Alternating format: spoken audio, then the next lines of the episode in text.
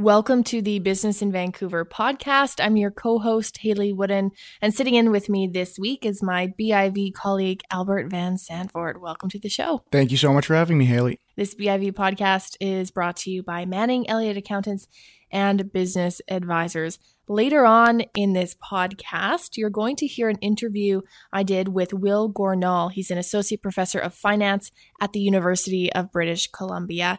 He did a study along with a colleague at Stanford University that looked at the valuation of unicorns. These are private startups rumored to be valued at a billion dollars or more. The findings that about half of all these unicorn startups are actually overvalued and by a significant margin. So later on, you'll hear from Gornall about what the results of their study were, and you'll also hear him argue why we need to reevaluate how we value privately held companies.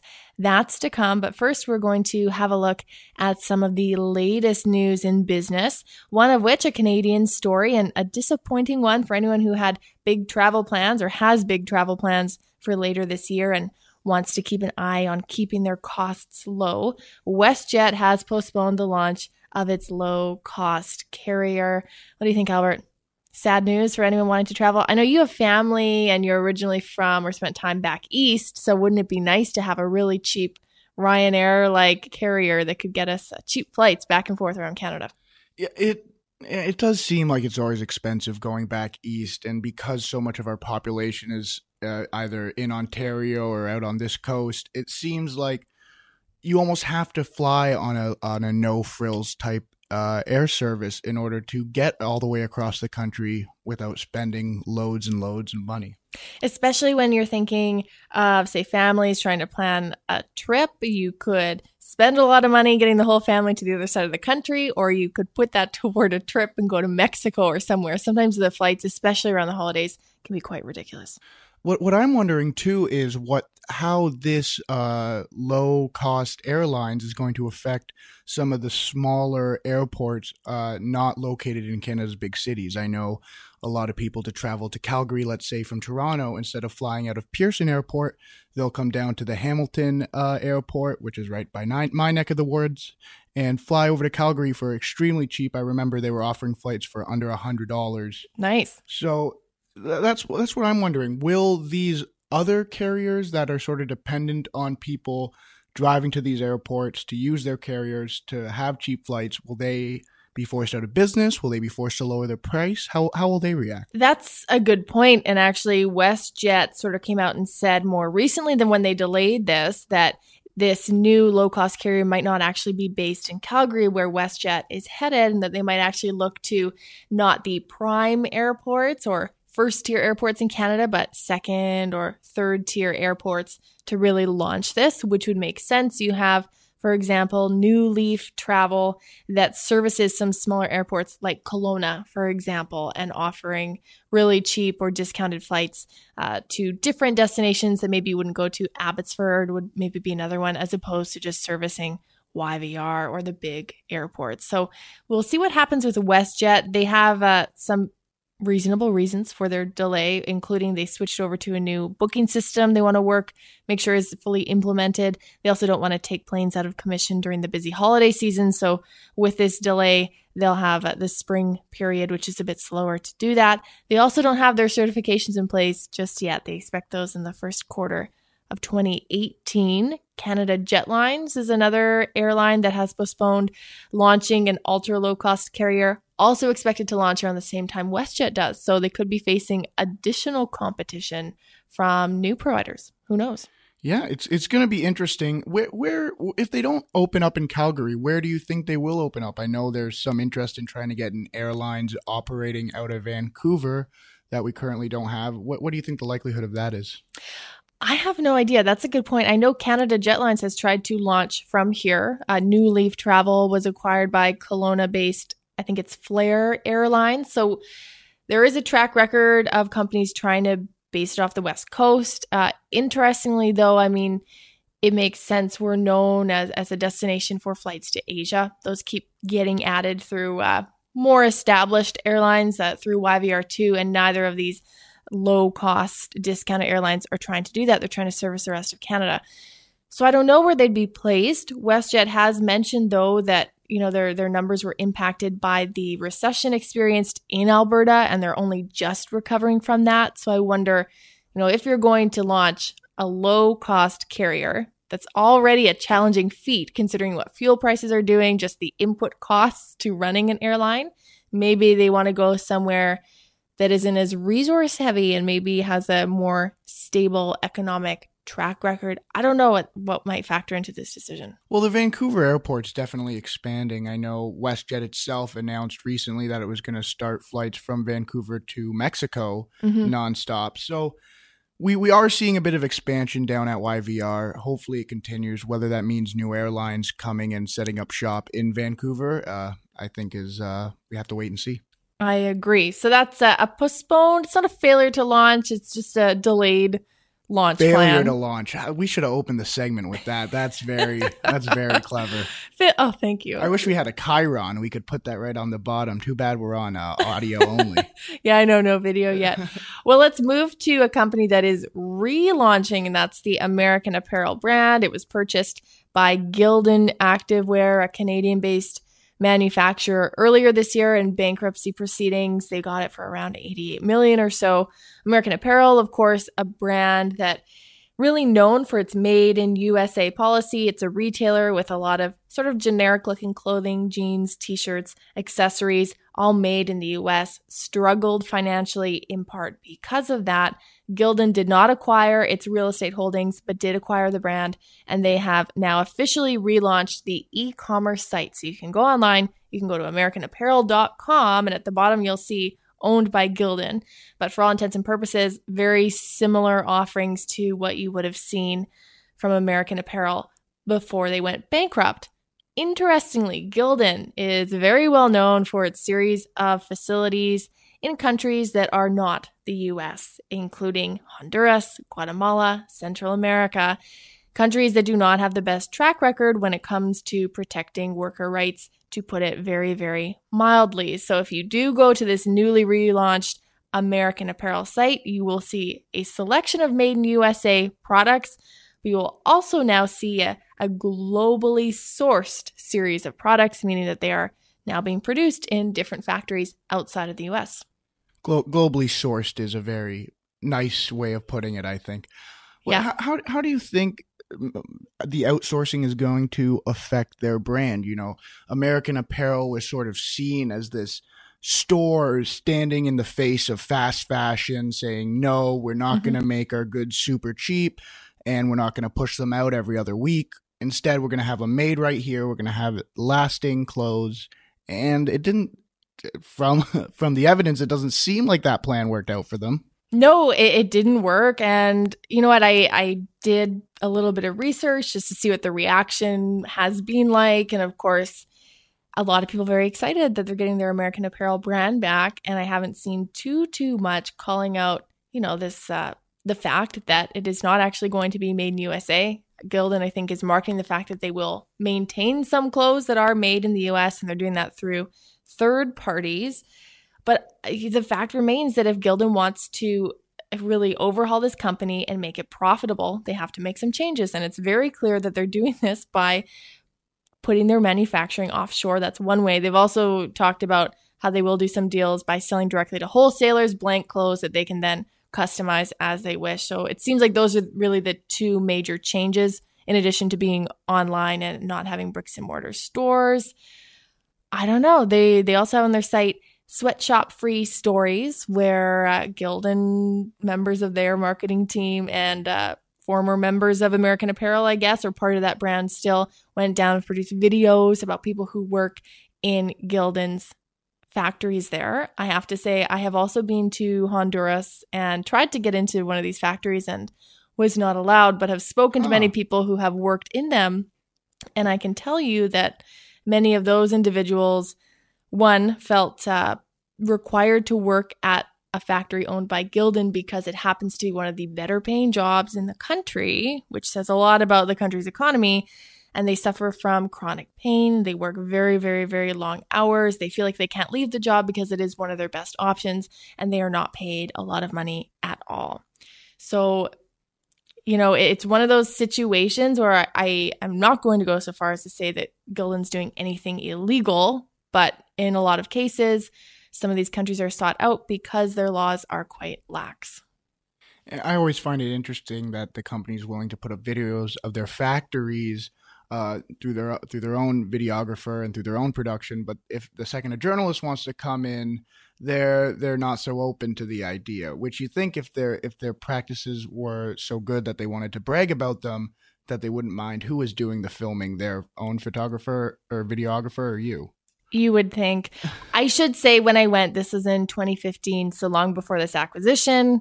I suppose it is possible that they have a different facility that's manufacturing American Apparel branded clothing. I want to put that out there just so I cover myself. But frankly, when I did try and visit other Gildan-owned factories, uh, the people I spoke to who used to work at them had less than nice things to say about it. Are, are you excited for uh, American Apparel, the website, to come back, the store to have a bigger role?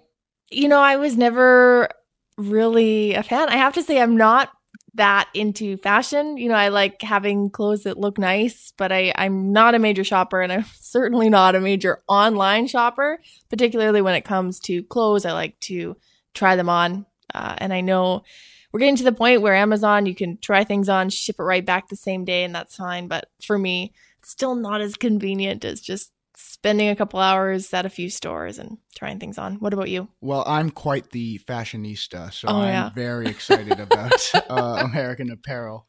Look, I, I, I have a I have the wardrobe that's meant for radio. Let's put it that way. So it's a good a wardrobe a, meant for radio. So it's a good thing that uh, nobody can see what I'm wearing right now. Okay, well, I you know just to clarify, Albert is dressed appropriately, but you are wearing.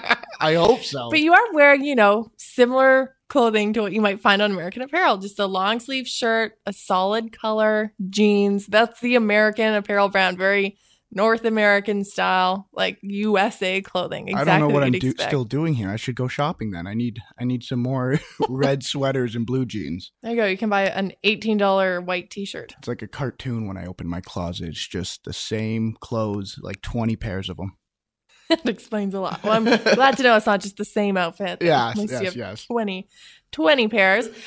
All right. So that's what's going on with uh, American Apparel. Gildan, by the way, says it hopes it's going to be its most successful acquisition to date. So I, I'm sure we can expect more news to come up. It ended up purchasing the company for about thirty-three percent more than its original bid. So not that that says a lot in itself, but just uh, an interesting uh, piece mm-hmm. of information to take note of. For sure. So uh, American Apparel, of course, was a private company. For publicly traded companies listed on different stock exchanges, well, rankings have come out about which ones in the G twenty are most successful and which ones might be lagging behind the pack. So Albert, tell us uh, where Canada's Toronto Stock Exchange may fall on this list. So it's it's not great news for Canadian investors investing in the uh, Toronto Stock Exchange. If you look at uh, the top G uh, the G twenty uh, stock exchanges, we finished second last uh, in front of only Russia. Wow! Which, yeah, which uh, is a li- it is concerning. The T S X hit a peak in uh, June on June thirtieth, twenty fourteen. And since then, the three years since then, it's been about a three percent growth. Uh, this is the first year that it's seen growth uh, from uh, the first year after, from two thousand fourteen to two thousand fifteen, it dropped one point three percent. And then the following year, it dropped zero point eight percent. So maybe investors might be looking towards uh, stocks in the States or honestly any other G twenty country except Russia. Interesting. I wonder to what extent uh, the shock in oil prices maybe played into this, uh, resource prices across the board. Of course, the T S X is very resource heavy, so any changes, challenges, issues going on there could certainly impact the overall stock exchange. Yeah, I mean, when we look at when we look at other stock exchanges, let's just look at the uh, S and P five hundred compared to the one point three drop uh, in to, from two thousand fourteen to two thousand fifteen. The S and P saw a seven point two percent gain. Followed uh, the next year was a five point six percent gain, and three years later, it is now a nine point five percent gain. So three times the return that the uh, T S X is seeing. It's I, I also wonder how much of it is, is marketing, is sort of, you know, it's a fe- self-fulfilling prophecy. People aren't uh, buying stocks in the T S X, so they're not increasing their volume, increasing their prices. I wonder sort of how much of this is a self-fulfilling prophecy and how many people are just, international investors specifically, are more lured to the to the New York Stock Exchange than than the Toronto one. Yeah, well, if you want to talk about marketing, I mean, it's been nothing but up, up, up for the American exchanges uh, for quite some time, but especially even after Trump became president, which was a surprise to and, many people. And it doubled under the uh, the previous president, President Obama. It, it's the it's a good time to be investing in the New York Stock Exchange. Maybe not such a great time to be investing in the T S X. How how they're handling it over there in Toronto, what they plan to do about it. Doesn't seem to be too much reporting on it. I'm not sure. I, I don't know how I'd handle it.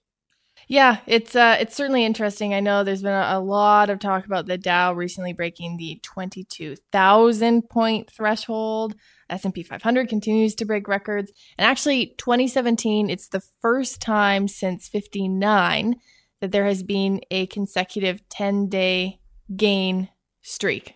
Oh, really? I didn't I didn't see that little factoid. Yeah. So first time in sixty years, close to sixty years. So mind you, not very big gains, but the fact that they're consecutive, so you can take that to mean what whatever you want it to mean, I suppose. But it, it certainly has been a, a banner time for exchanges in the States. We'll see how long that continues. You can ask one person, they see it going up, up, up for quite some time. You see other people saying, you know what, it might be a bit of a bubble. Questions, too, around the extent to which tech companies actually play a factor in some of these. Not that I'd, I'd invest any money off of my advice necessarily, but when... Disclaimer. Uh, disclaimer, yeah, exactly. When a stock, uh, when, when the stock market tends to go up nonstop, It, it eventually leads to some sort of market recorrection, recorrection and a and a fall eventually. So sure, nothing goes up forever. That's the uh, the way the adage goes, and when it does, it sometimes whatever, whatever recorrects up, very quickly. Come down, yeah. There you go. You see that in real estate too. Who knows? Uh, for investors' sake, I, I hope it doesn't crash too hard. Maybe we'll see it go up for quite some time. Who knows? But speaking of publicly traded companies, of course, Apple, the iPhone maker, released its second quarter numbers last week. And I just wanted to highlight a couple of fun facts. This tends to be a bit of a slower quarter for Apple, only because in the upcomome quarter, the current quarter we're in now, they release their latest iPhone. So sales tend to slow down. And this year, it's the ten-year anniversary. So you would think a lot of people would maybe be holding out for this new, marvelous, exciting iPhone that they're going to launch to commemorate its ten-year birthday. But actually, iPhone sales did way better than expected. Uh, Wall Street largely expecting sort of a lame duck quarter. Revenue as well as earnings per share beat estimates. forty-one million iPhones sold to bring the total number of iPhones sold to date above two point one billion iPhones. That is a lot of phones. All those people clearly don't have those phones anymore, so who knows where they are. I, I have them all now, actually. I, I collect people's old used phones. You know, it would be sort of neat not to collect other people's per se, but to even keep sort of all your old phones. You can compare them over the years, because I remember my first phone. I remember my mom getting her first cell phone, and it was just, it looked like a wireless landline phone. It didn't move. It was big. It was like a brick. And then I got my first phone. It wasn't a smartphone. It's just a flip phone. And that was the coolest thing ever. And then... Did it have a camera? No, it did not have a camera. My next one, I got the Motorola Razr. Yeah. Had a camera. Very cool. And then eventually went into the iPhones and older think, models through to new ones. I think everybody remembers the uh, Motor- Motorola Razr. They're bringing it back, apparently, which uh, I don't know, for nostalgia's sake. It's the same thing we're seeing people bring back. Like Nintendo sixty-four or Super Mario games, it's at that point where certain generations who grew up on them have money to spend on things that bring nostalgia and good memories. And the present is a lot to deal with right now. There you go. Yeah, I, I guess so. Can uh, flash back to a, a simpler time, right? Yeah. Record sales, too, through the roof. That's uh, an even simpler time. We're going back a couple generations there. Some other interesting factoids that I want to mention about Apple, uh, what's helping them grow. They've experienced more than twenty-five percent growth in certain markets, including Asia, Latin America, and the Middle East. So that's key. Growth in the Apple App Store is driving the company's services division to record high revenue. The services division itself is about the size of a Fortune one hundred company on its own. So you have a company within a company that includes the App Store, as I said, and I know gaming, different apps, that is increasingly big business for Apple. And the final point I want to bring attention to is that the company is stockpiling cash. They now have in excess of two hundred sixty billion dollars cash. And to put that in some context, that means that Apple now has more cash than the total market caps of Starbucks, PayPal, and Kraft Heinz combined. My my favorite Apple cash stat was one that came out, I think, probably late two thousand fourteen, early two thousand fifteen, was that Apple had more reserve cash than the U S government. Wow. Which was amazing. And it, and it wasn't a little bit more reserve cash. It was it was a significant amount more. So I mean, what, what does that mean when companies have more cash than the, the, the biggest economy in the world? It means they have a lot of power. You don't you don't say. You don't say. Well, and I know, too, it's interesting to see a company like Apple doing this. You have other major players who are not saving so much. They're spending, spending, spending, and acquiring, I think, of Amazon, for example. So there's two uh, companies that are arguably very successful, of course. Amazon, not, not as big as Apple, but, you know, you have one company that's saving cash and who knows what they're saving it for, a rainy day, but, you know, it certainly to is. To buy the U S government. that, that That is a very interesting contrast you brought up, though, Amazon versus Apple, how one sort of, I guess, hoarding their cash while the other seemingly can't stop acquiring things. Well, it, I don't even think it's a matter of not being able to stop. I think it's a matter of they're expected to not be saving money, to actually dip into the red if and when it's necessary to push that brand forward and sort of push the boundaries of, uh, you know, whatever it may be, shopping, groceries, transportation, take your pick.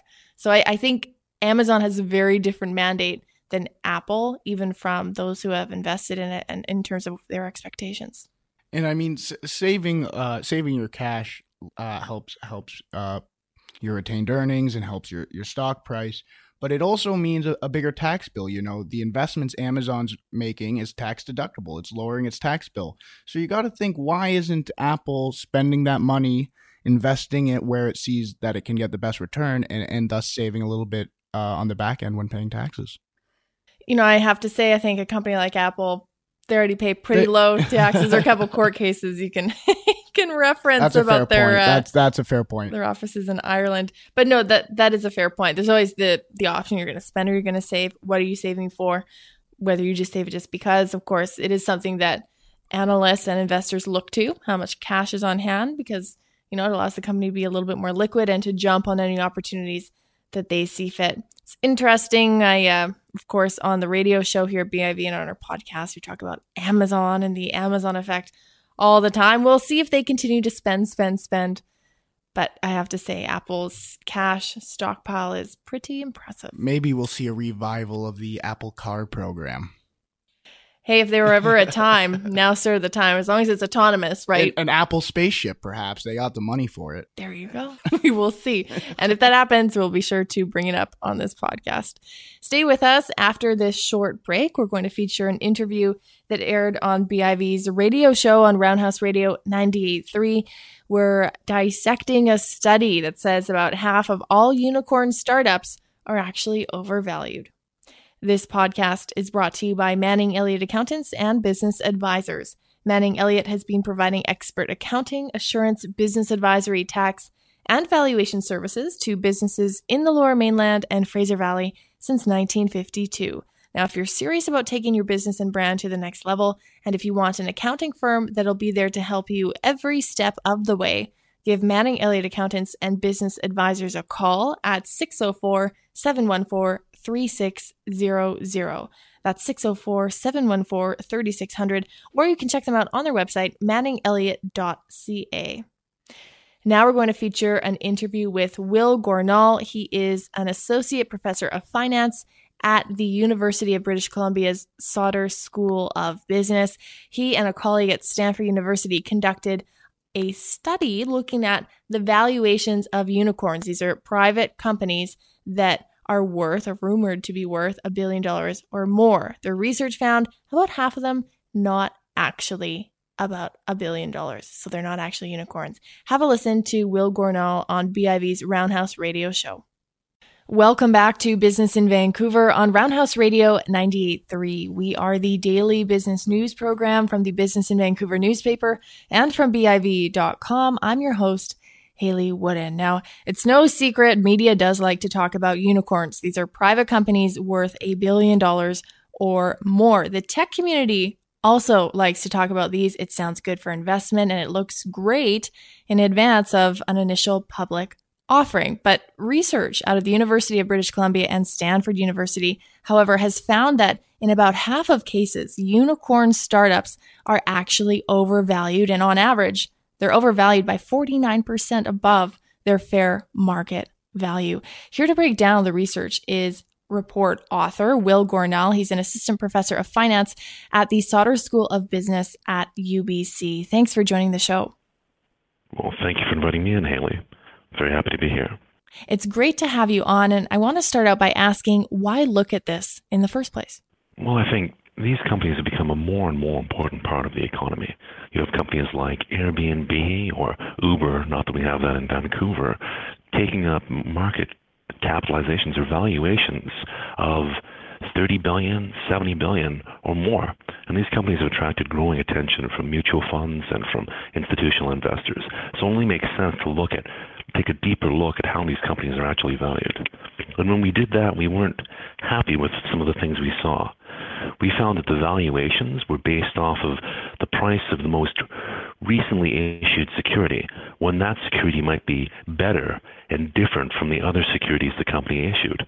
And that practice gives a misleading picture of what these companies are actually worth. Who's leading or perpetuating this misleading picture? Because I have to think involved in these companies are a significant number of investors and people who have expertise and, in theory, you would think be able to properly value these companies. So where's the disconnect here? Definitely. So there are, of course, financial experts involved in these companies, from veteran C E Os and professional investors making these valuation decisions. The important thing to keep in mind is that many people in the industry know these prices are not the true prices and not the true value of the companies. They just think of them as a reference. But then the media sees these prices, picks them up, and presents them as the true value of the company, the true price. And employees see these prices and pick them up as the true price. And no one's done much to stop that. So one of the contributions here is to try to let people know that these prices, these valuations are not the true value of the company. They're more of a notional reference number. And what are some of the risks of, you know, taking a notional reference number and actually picking it up and holding it up as a proper valuation of a company very misleadingly? Well, d- definitely. I mean, I think one of the risks is that you're not being fair to your employees, fundamentally. I've talked to many startup employees, especially in Silicon Valley, but in Vancouver as well, who think that they have a significant personal wealth generated by their stock options or by their shares. And nine times out of ten, they're using these reference prices as the true value of these securities. And one of the one of the things I want from this research is that those employees will realize that, hey, hold on, your shares are not worth ten dollars per share just because the company sold different shares to a venture capitalist for ten dollars per share, and give those people a bit more caution when interpreting these values. What might actually, aside from individuals maybe learning a little bit more about this and having a better understanding themselves, but what might actually change when it comes to how these companies are valued and how they're reported to be valued in media, save any sort of regulation? I mean, these are private companies and not public ones.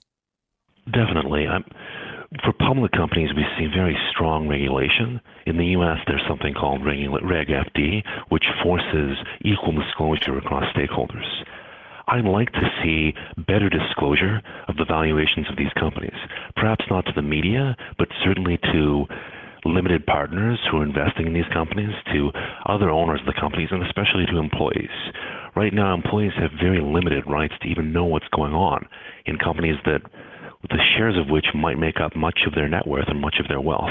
I'd like to see better disclosure in this market so that owners of these companies, especially individuals, have a better idea of exactly what they own. Interesting. I know there have, especially when it comes to tech companies, been some fairly spectacular I P Os, which then subsequently at some point seemed to fall. We finally saw it with Snapchat, for example. It's happened to Facebook. It happened to Twitter. Do you think this is the market finally settling on an actual fair market value for a company that a lot of people had very, very high expectations about? So that's a great question. I don't have a crystal ball. It's incredibly hard to predict what will happen.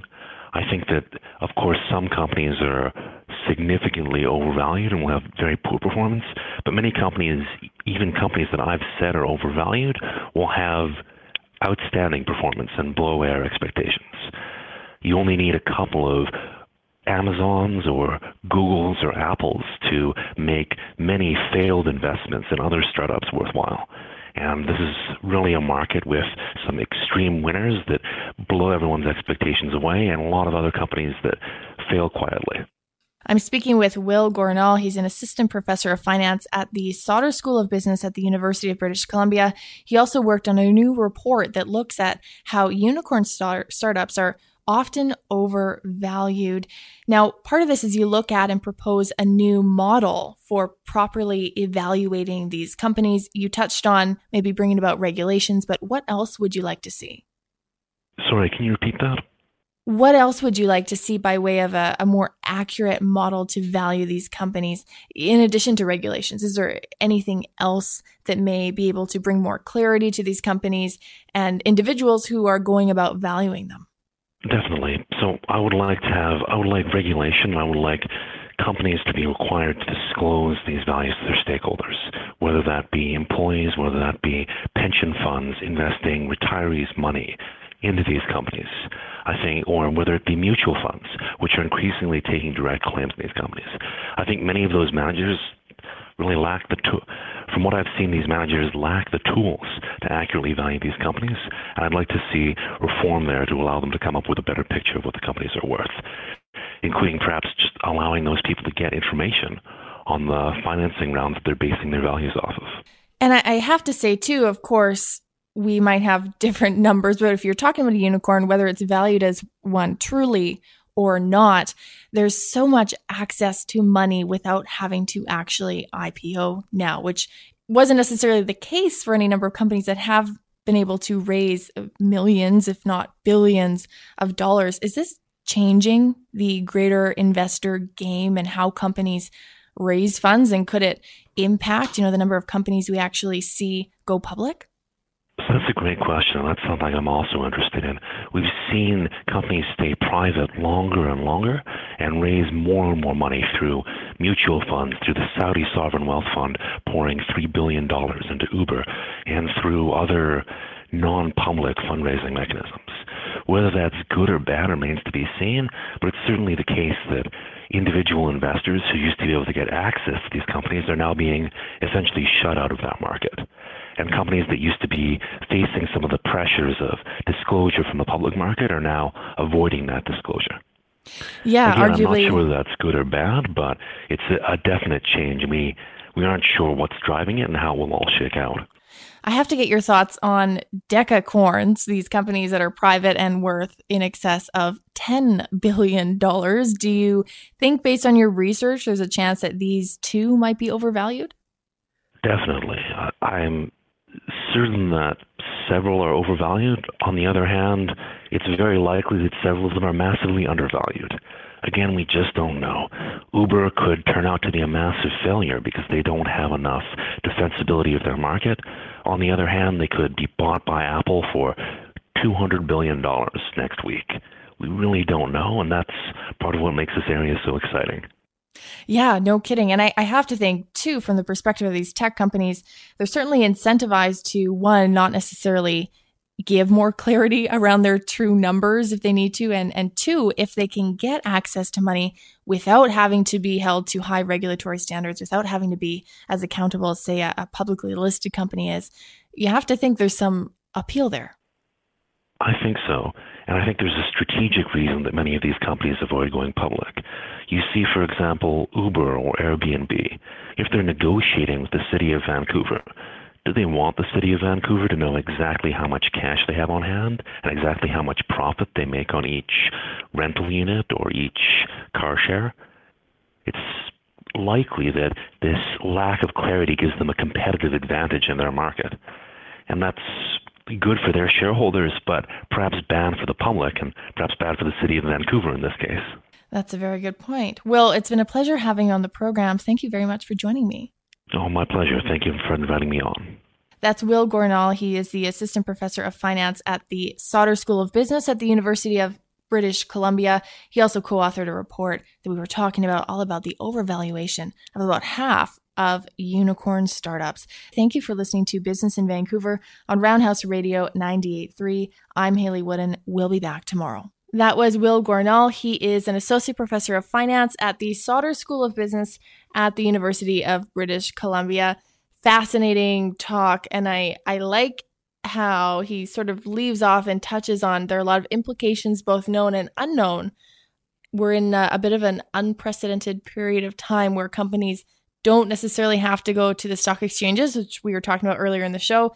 They can get lots and lots of money, more money really than anyone could ever need, just from privately uh, private companies, whether they're V Cs or other individuals or institutions. Interesting to see where that leaves us, or if any regulations might come online. Yeah, and we sort of, I feel like we sort of see a similar story come up every decade or so, where the companies, the new hot companies on on the scene uh, are overvalued. I'm thinking specifically of the dot-com bubble mm. in the early two thousands, where the hot new websites were the, all the rage. Everyone was pouring all their money, and they turned out just to not quite be as worth what people thought they were. And sort of similar situation here, it seems. Yeah, it's it's very interesting. I mean, there's obviously the fact that if you're miscalculating, or you know, if companies are letting other people miscalculate the value of shares, shares. different types of shares, for one, classified differently, and then what subsequently they're worth. I mean, I think sometimes too, these overinflated numbers are representative of maybe people's hopes for a certain company that can't actually be tied to revenue or cash flow. Again, we were talking about Amazon. They're not making a lot of profit, but they're also not expected to. They're expected to acquire. So it's this whole almost paradigm shift of how we value companies and what companies are valuable. Are they the ones that have tons of cash and are very prudent, or are they the ones that are pushing boundaries and spending money? And that's a question that keeps coming up with a lot of these uh, tech I P Os. I'm thinking specifically of Snapchat or, or Facebook a few years ago. Where where are their values coming from to justify these giant I P O sizes? Well, don't even get me started on Snapchat. We've, again, you can search B I V dot com and you, you won't hear me rant exactly, but you'll hear us talk about this. Snap, in its I P O prospectus, said it does is unclear, unsure whether it will ever be profitable. And yet you have tons of people buying into that I P O, which again, it's come down. It finally sort of hit a wall, I guess, and it's maybe starting to adjust a little bit. But again, people still buying it. It's not at zero. People still are valuing a company and seeing value in a company that came out and said it doesn't think it, it, there's a chance it might never be profitable. It's and I think it's because people definitely see the value when when there's tons and tons. I, I don't want to throw out a number here, but when what I can only assume is millions of people going to your app, sure, uh, using it. That's a giant audience that it has an extremely large amount of value. Turning it into profit is another story, though. And, you know, it, that's an excellent point. It may be the case that a company that then acquires a company like Snap has the ability to turn what Snap does into something profitable. Some sort of value-added proposition to their to their general product offering. Exactly.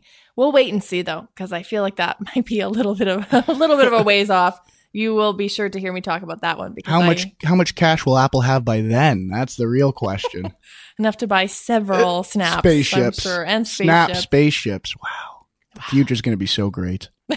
There you go. Joining me on B I V's podcast, Albert Van Santvoort. Thanks for sitting in this week. Thank you so much. And I'm Hayley Woodin, and thank you very much for tuning in to our show. If you want past podcast episodes, if you want to listen to more of our radio shows, you heard a clip from one earlier in the show, you can head on over to B I V dot com, where we have lots and lots of different business news. You can also find our podcasts at iTunes, and feel free to give us a rating if you can. It really helps other people find our show, so we do appreciate it. For now, again, I'm Hayley Woodin. You can connect with me on Twitter, H A Y L E Y W O O D I N. We'll catch you next week. Thanks again.